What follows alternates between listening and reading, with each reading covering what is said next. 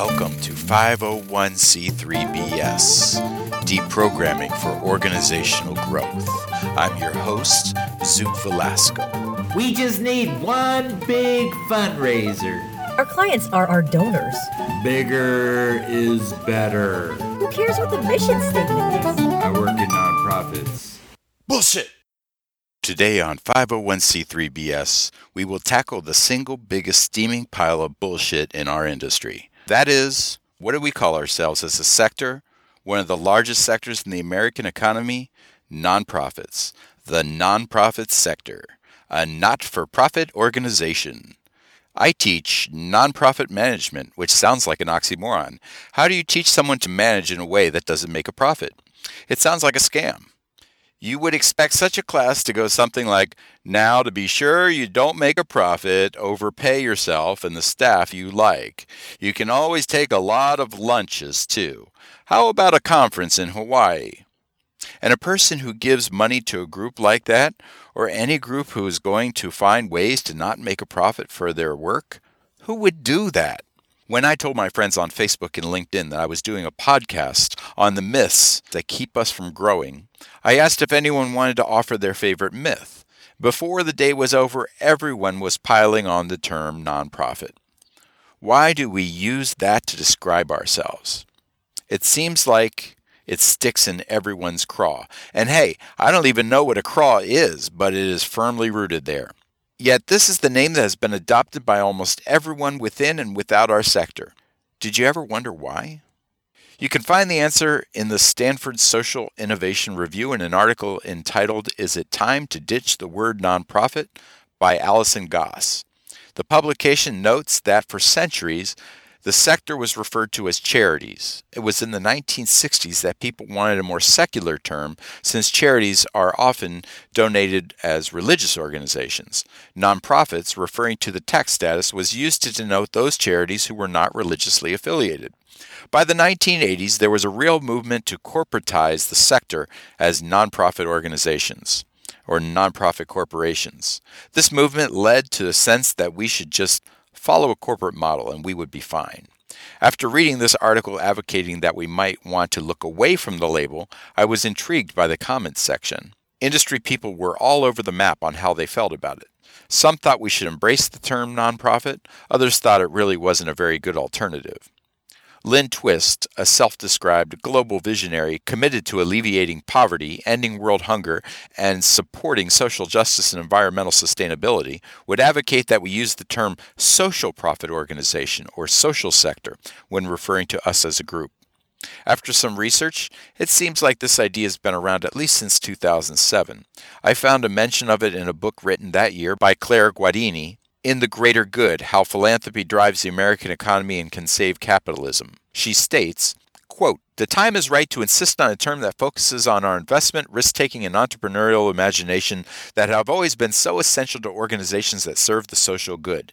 Social profit organizations is a term that can better capture the contribution made by entities that have too long been known as charity or nonprofit groups. Unquote.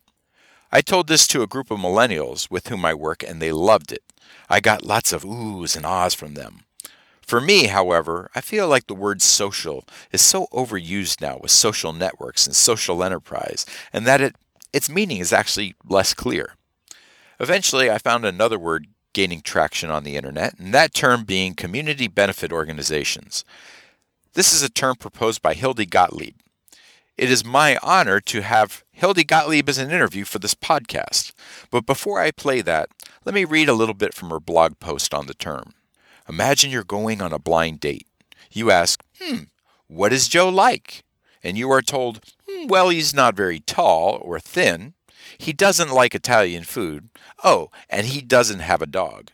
There is more going on in this description than merely failing to provide pertinent information. The real result of this description is to focus you on particular aspects about Joe.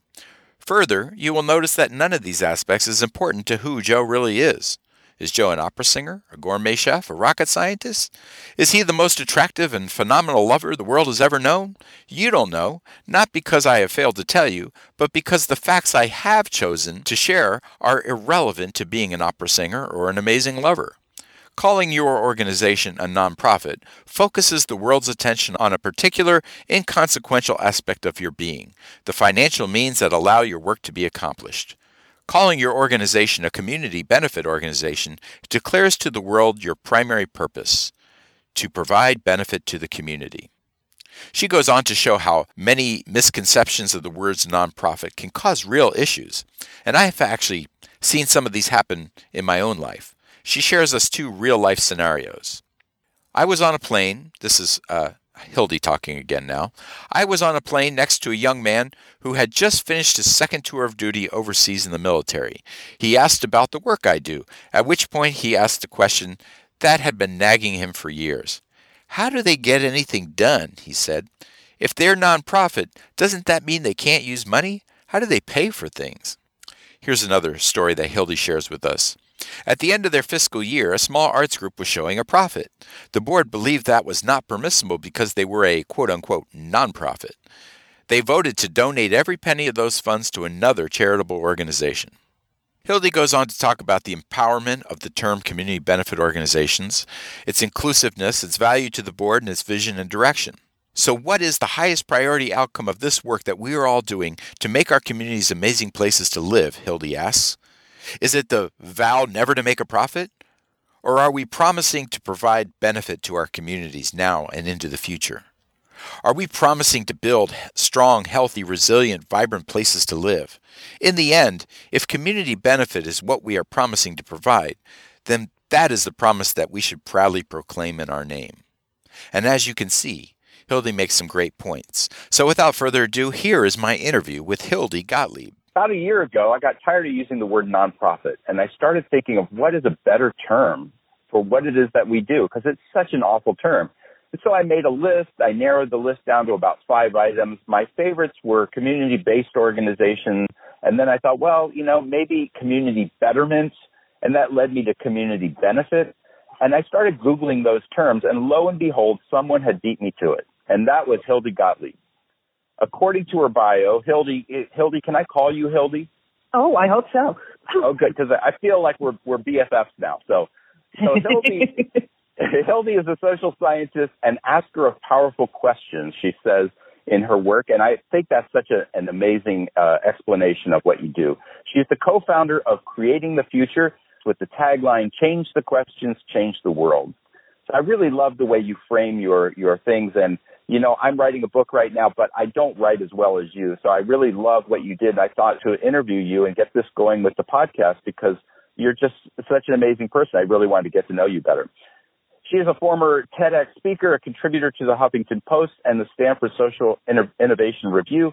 She's also the creator and host of the Making Change podcast, where she has interviewed leaders from around the world about the factors that create powerful and positive change. And Hildy, you, you mentioned that you also uh, have just completed a new book, correct? No, actually, the book is um, was was written six, seven years ago. It came out in 2009. It's called The Pollyanna Principles, and the subtitle is Reinventing, quote, Nonprofit Organizations to Create the Future of Our World. Nice. Well, Hildy, I think you were channeling me a little bit, and maybe I was channeling you, but uh, we must be on the same party line for those uh, those listeners who are old enough to remember party lines. Um, you started your argument with a term that is much better prose than I can write. And uh, I would encourage our listeners to find Hildy's blog at creatingthefuture.org. And so, Hildy, tell us just a little bit about this term, community benefit organization, and how you came up with it and your theory behind it. Well, um, it, it, sort of requires going back a little bit to talk a little bit about where our work came from. Um, Creating the Future is a, uh, a 501c3 community, actually a global benefit organization, uh, that is a 10-year experiment that just began. And that experiment is if we change the words we use and the questions that we ask, in 10 years, how much more humane could the world be? And that really gets to the heart of term uh, community benefit or global benefit uh, or social benefit organization what we came to realize this is, is going back when I was a consultant. Um, we had changed our lives, my partner and I, to uh, get into consulting. We were business turnaround people. Um, both of us had very strong community and labor organizing backgrounds, but had had gotten into business turnaround and left that world because we were frustrated and wanted to make the world a better place and started applying what, what, what we used to believe was the right thing to do. This is back in the very, very early 90s of applying your business skills to the, what we then called nonprofit world. And about five years into that, we're immensely frustrated that we were seeing no change in communities. That we were supposedly at the top of our game. People were hiring us like crazy, uh, by, completely by word of mouth, which is how consultants want to be. And yet we weren't seeing the kinds of change that the organizations wanted to create. Beyond that, every organization, regardless of their mission, was frustrated because they sensed they could accomplish more and they weren't accomplishing it. And so we set ourselves to the task of, okay, sort of take that, that business turnaround mindset and you say, okay, if something's not working, you, you try to figure out what will work. And by the time we looked up about 10 years later, we were not doing our work the way anybody else was doing it, and yet we were starting to see way, way better results. And what it really came down to was changing the language that we use and the questions that we ask. And one of the many, many language pieces is that term nonprofit. Um, a big piece of, of and, and it's the reason I called my book The Pollyanna Principles. What we found is that when when change happens, and we see change happen all the time. I mean, we, we have seen sweeping change in our lifetimes. Uh, regardless of how young you are, even even if you are very young, you have seen in the past 10 years the sweeping change of marriage equality. And before that, the Civil Rights Act and, and seeing the civil rights movement in the U.S., globally seeing the South African freedom movement. And we see change happen. And the question that drove us is, okay, what's going on there? And how can we bottle that so that everyone can create that kind of change? And, and really what it came down to was these basic principles that are at play that are rooted in asking different questions. And one of those principles is that we build on strength rather than weakness. We aim for what's possible rather than trying to fix what's wrong. And when we looked at the term we were using to identify this sector, that is all about making life amazing. We weren't the amazing life sector. No, we were the non-profit sector. And you know, when I when I do um, keynote speeches, I, I love to tell an audience, I said, you know, the word nonprofit says what we believe ourselves to be. We have no money. Right. so it is this, this glaring, here's what we're not, we're poor, please, we can take any scraps you can give us. We'll figure out how to do more with less. All of those ridiculous terminologies that we have come to accept as, as accurate, which just basically are not. And so we looked at, okay, if, if this is identifying ourselves by our weakness, then what is identifying ourselves by our strengths? And our strength really is what we're all about, what we want to hold ourselves accountable for, and that's benefiting the community. And so that was sort of where the term came from. That's awesome. I, I just love how you frame, frame it in your blog. You know, basically, if you're working in the sector, you really only have two choices. You can call it, you know, from what people understand. Like if I'm going out and I'm talking to people that have never met me before, and right. I say anything other than I work in nonprofits or I work for a charity. Those are the only 2 mm-hmm. terms they, they really understand. Um, and charity is not a great term either. How do you feel about the term charity? you know, I mean, it's, it is again, it is that, that sort of, you know, that, that theme from, from the musical Oliver. Please, sir, can I have some more?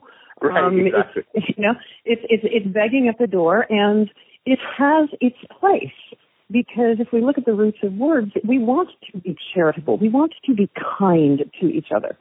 But the root of, of, of the word charity to describe what we're doing, uh, it, it's just insufficient. It may be a piece of it, and it's a piece of it for some. If you're an educational enrichment foundation, you're not about charity. You're about what's amazing about humanity. And so, again, we're, we're, we're sort of looking at the pieces rather than looking at the reality of what do we really want? Who are we at the core? Why are we here? And if we identify ourselves by why we're here, we're pretty awesome. Yeah, absolutely. I, you know, the, the point that I try to make in the book that I'm writing is that is that when people are uh, thinking in terms of charity or donors, they're thinking in terms of people who are giving something, get nothing in return. And I think what we do in our sector is we we give something in return, which is community benefit, is the is the ROI, so return on investment, is that we're making a better community, and that, that's why I really love your term.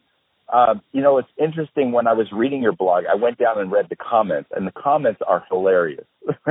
maybe not, uh, may be funny, sad, but they're funny and sad. But some of the comments are. Uh, one person said, "Well, nonprofits is only negative if you make it so." They, you know, they they seem to kind of feel like, "Oh, we can embrace this term, you know, and and make it our own." And you know, right. for me, that's a funny, funny argument. But I thought I would ask you how you feel about that argument. Well, it's it's been interesting because that blog post is several years old, and over the past several years, we have seen some pretty sweeping change in how people are thinking about uh, social good work. Period.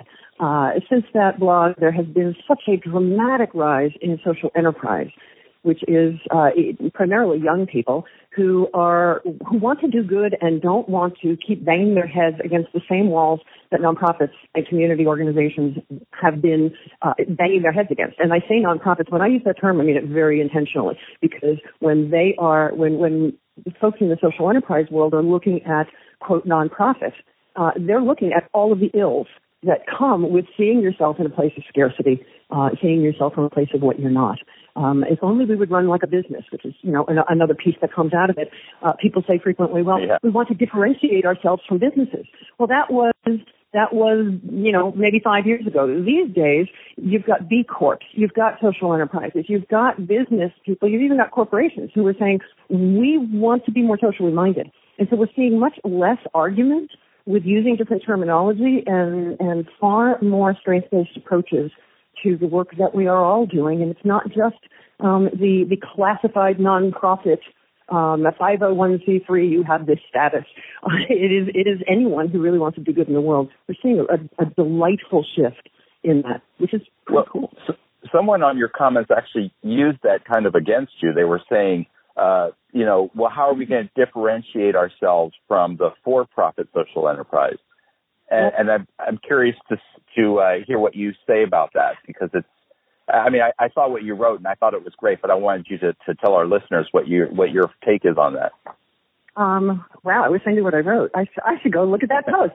Uh, the the reality is, I don't understand why we need to differentiate. I mean, if we're all doing good work and we all want to link arms together and do work together, then why do we need to differentiate? What difference does it make?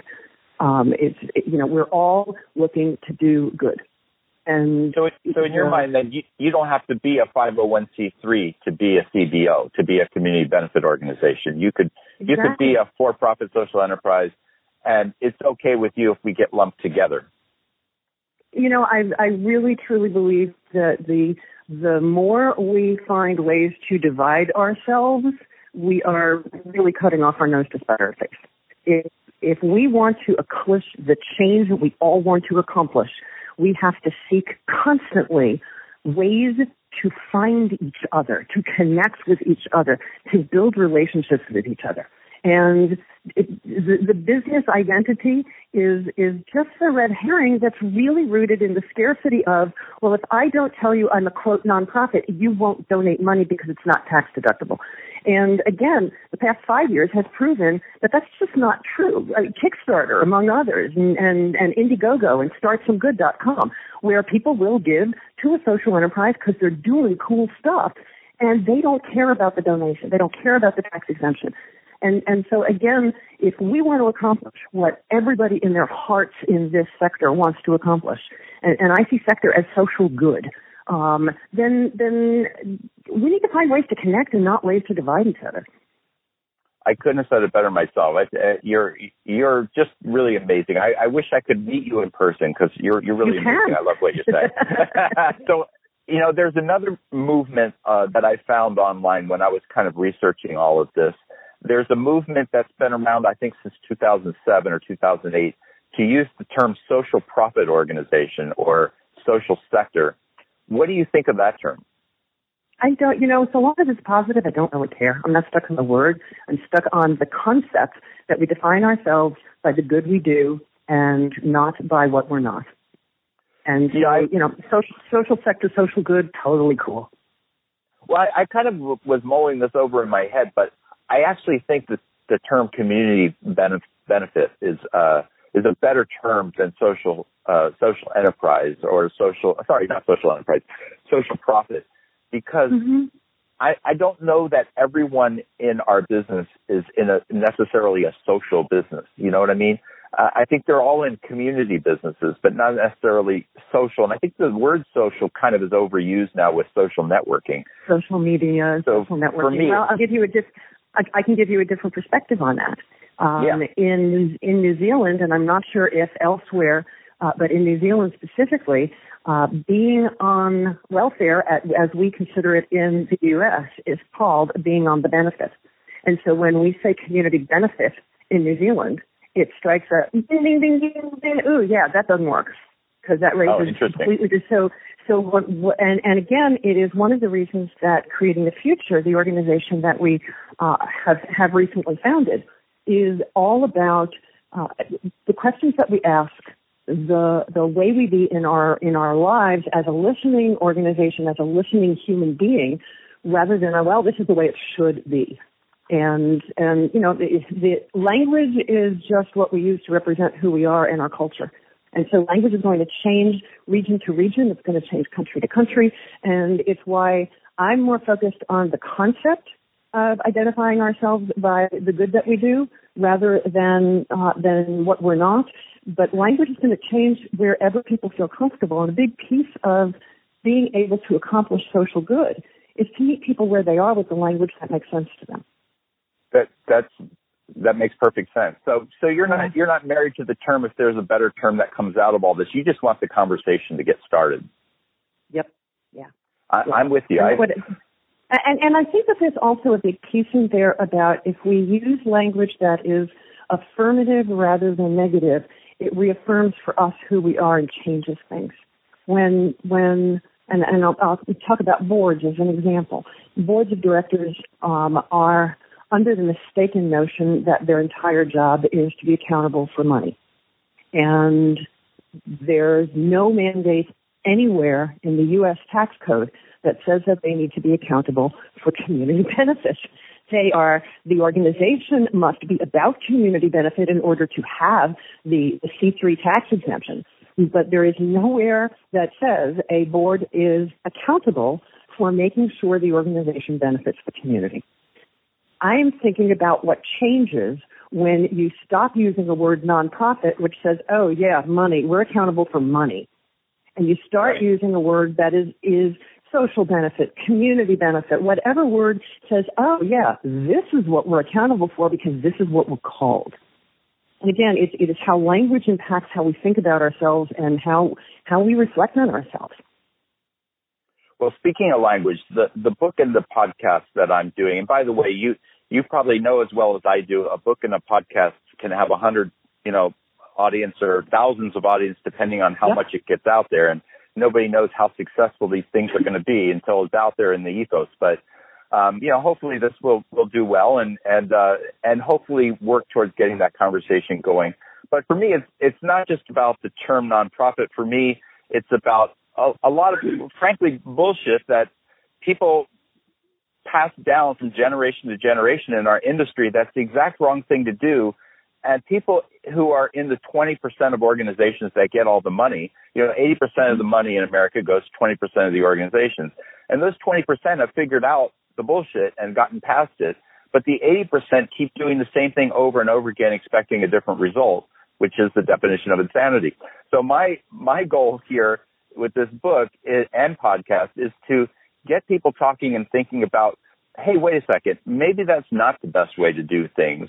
And, you know, I've identified about 14, 15 different things that I'm writing chapters on, including the word nonprofit that, that are, are mm-hmm. exactly what we shouldn't be doing. And I just wanted to ask you, what are the bullshit things in our industry that you've come across that people do over and over again, hitting themselves with a hammer?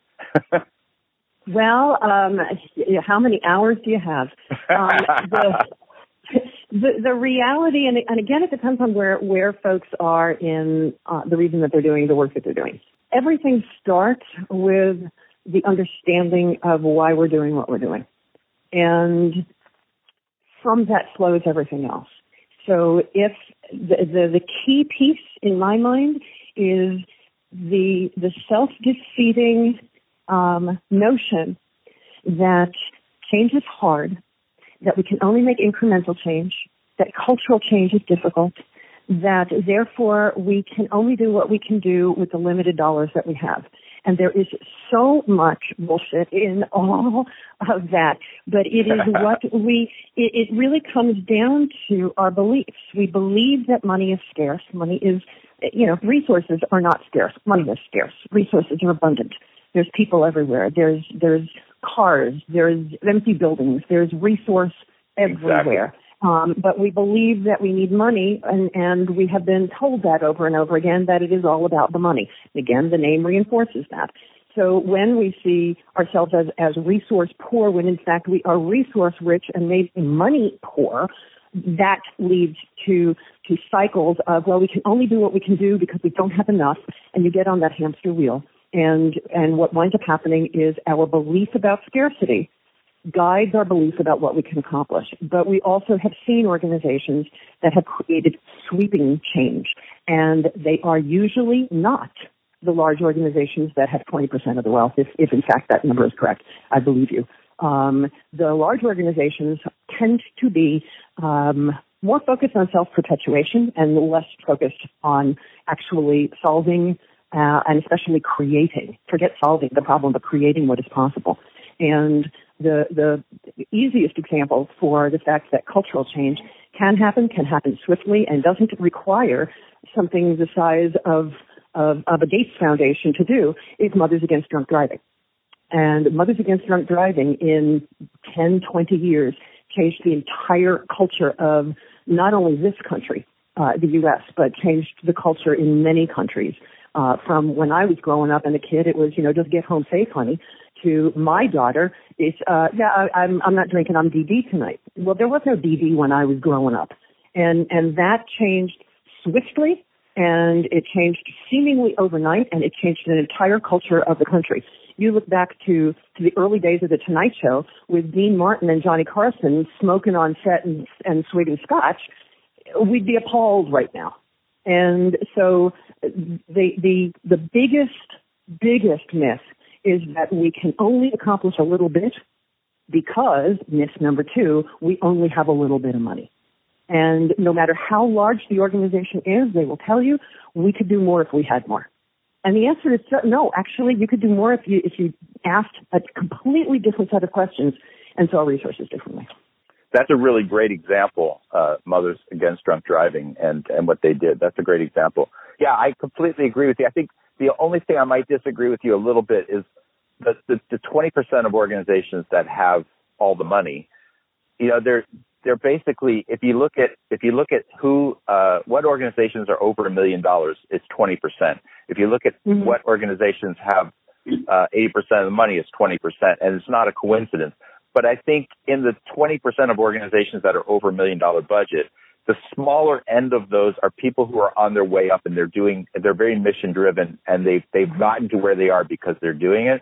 And then there are the people that, you know, have, you know, such a reputation and they're, they're doing so well that they're on the high end of that. And those are the ones that are kind of coasting on their laurels and they're not, like you say, they're into self perpetuation. They're not so much into their mission anymore.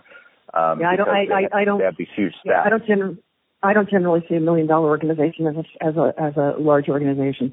So in the classifications, usually it's it's 20 and 30 million and above that are, are generally classified as as the large organizations. And million dollar organizations are still, believe it or not, classified as relatively small um, small orgs. So I would definitely agree with you there in terms of, but it's it's again, as you said, it's on the smaller end of wherever you wherever you pin that large, it's on the smaller end of that where they're accomplishing a lot and they are mission driven. Yeah. That that's one of the that's one of the myths that I'm addressing in my book is bigger is better. I've had mm-hmm. I've had people who are investors in my organization you know, come up to me and say, Hey, I'm giving money to your cultural center, not because of the cultural center, but because I like you. And I don't usually right. give to small organizations. I only give to big organizations because I don't want to lose my money. I don't want to waste my money.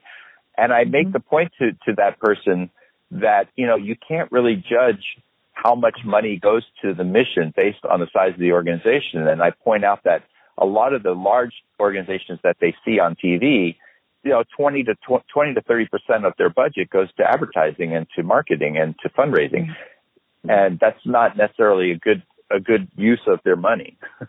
and it may be, and, and it may be. I mean, it really comes down to we really need to rethink what is the social change we want to create and what is the structure that will create that. And so we we have there's two different ways of looking at it. The the organization I recently founded, Creating the Future, is looking at it from the standpoint of uh, blowing the whole thing up and starting over again. Saying, for instance, if we didn't have boards, would we build that? Is that the structure that we would build? If we did oh, not have the kind of, of, of fundraising that we have, which is so rooted in the exact power dynamics that many organizations are against, um, foundations that are all about social justice and social equity and, and, and economic equity that have competitive grant funding, which is we have the money, you will compete for it. Um, if we didn't have these systems that go directly counter to what we are trying to, to accomplish, what would we create? And that's what creating the future is about. That's why we're an experiment. We're a 10 year experiment to see if we change the questions we ask about systems everywhere, what could be possible. But we know we're an outlier. And when you've got organizations that are um, given the systems they're given and they're doing their best within those systems, our goal is that you're armed with the questions you can ask within those systems that can lead to creating communities where people are bringing out the best in each other. And, and that's really at the heart of, of what we can do. And so by asking completely different questions about boards, for example, um, you know, what, what are boards really about? What, what is the most important thing a board can be discussing at its meetings? And, and having those, those very frank questions about is the most important thing you can be discussing. The, the, the, the paperclip budget because that's the part of the budget you understand because you don't understand the 17 different federal programs that are funding you. So you're going to argue over how much you spent on, on fax paper or whatever.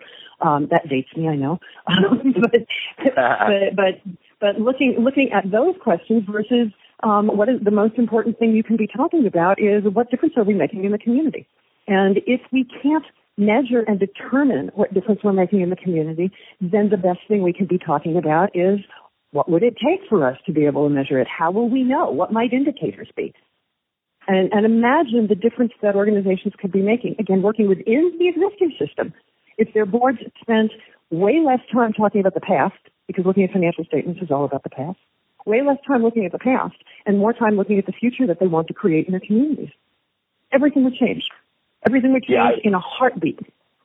I agree with you. I think board structure is one of our biggest issues in, in our sector mm-hmm. is the way the boards see their job and even maybe the way we put together boards.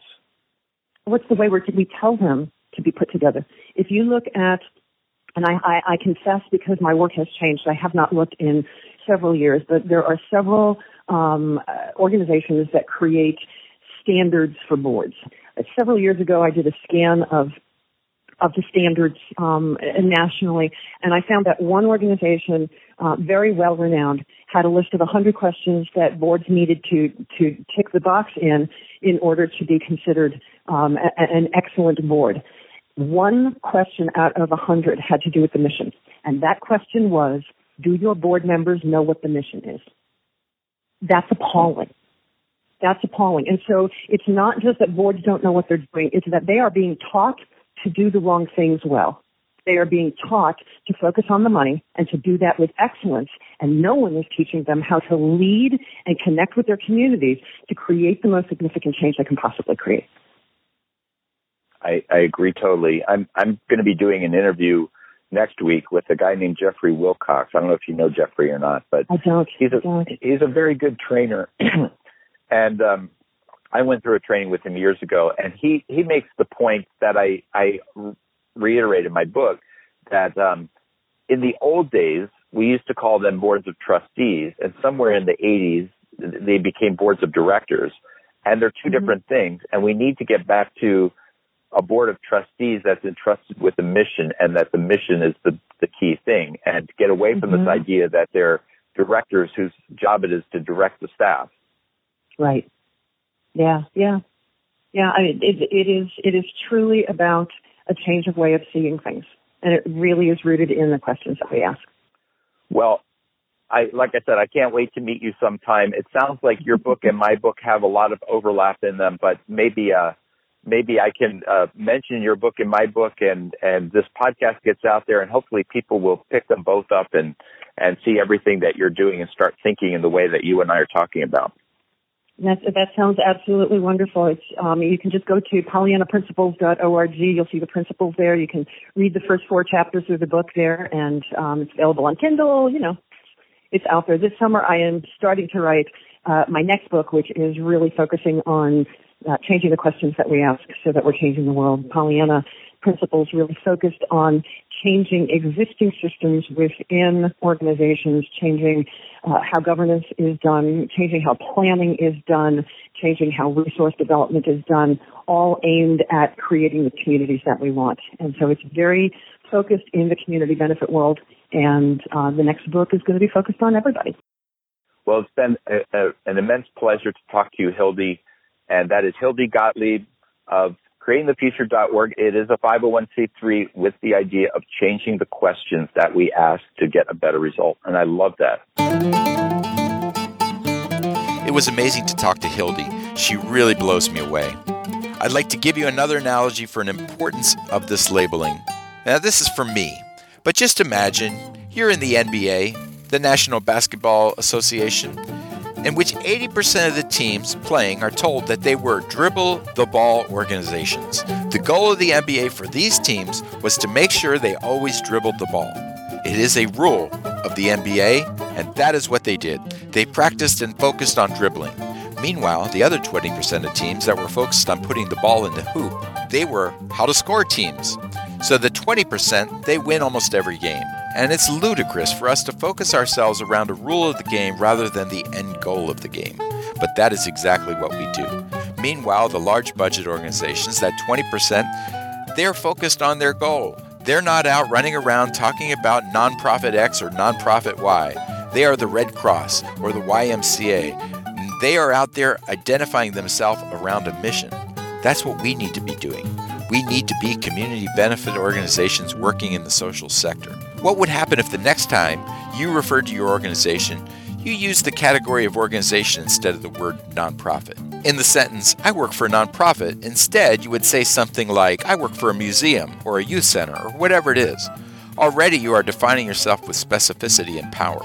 You are doing something in the world besides avoiding making a profit. And the next time you have to refer to the sector, such as in the sentence, Oh, we work hard in nonprofits, but it's rewarding, you were to use the term community benefit organization. Your conversation would go something like, We work hard in community benefit organizations, but it's rewarding. And the other person there, they will think to themselves, Huh, maybe they'll start putting it together in their heads. Or maybe they'll ask, What is a community benefit organization? And to this, you can say, oh, any tax exempt organization that helps the community. If you wanted to, you could add, most people refer to us as nonprofits, but that's such a negative term for organizations that are investing in the community. And now, now you have planted a seed. That person will go on with a deeper understanding and respect for what we do. They may mention this term to others. That is how a movement starts. Soon there will be more articles about it. It'll make its way into poems, movies, and commercials as dialogue. Someone will do a story about it on the Moth stage. Before long, people talk about our industry with respect and an understanding that our mission is not to break even financially. Our mission is to have a high return on investment, an ROI, except not in financial profits, but in community benefits. This one change can change everything else about how we work and how we look at things. Once an organization can accept the truth that nonprofit is bullshit and community benefit is our actual business model, then we can work better for our mission, bring in investors, and make substantive change. So go forward. Tell others about your community benefit organizations and see if it doesn't make a difference in how people perceive you, especially those funders that give us money those volunteers who work so hard for us, and those staff who will change their perspective on where it is they work and what it is they do. All of that is a positive. I want to thank you for taking the time with us on 501c3bs. Check out my Twitter feed at 501c3bs, my webpage at zootvelasco.com, and my book, The First Hundred Days, on Amazon. The music is provided to us from our good friends at the traditional Brazilian choral group, Grupo Falso Baiano, and Amy Molinelli. Find them at grupofalsobaiano.com. Thank you for listening. Have a great day free from BS.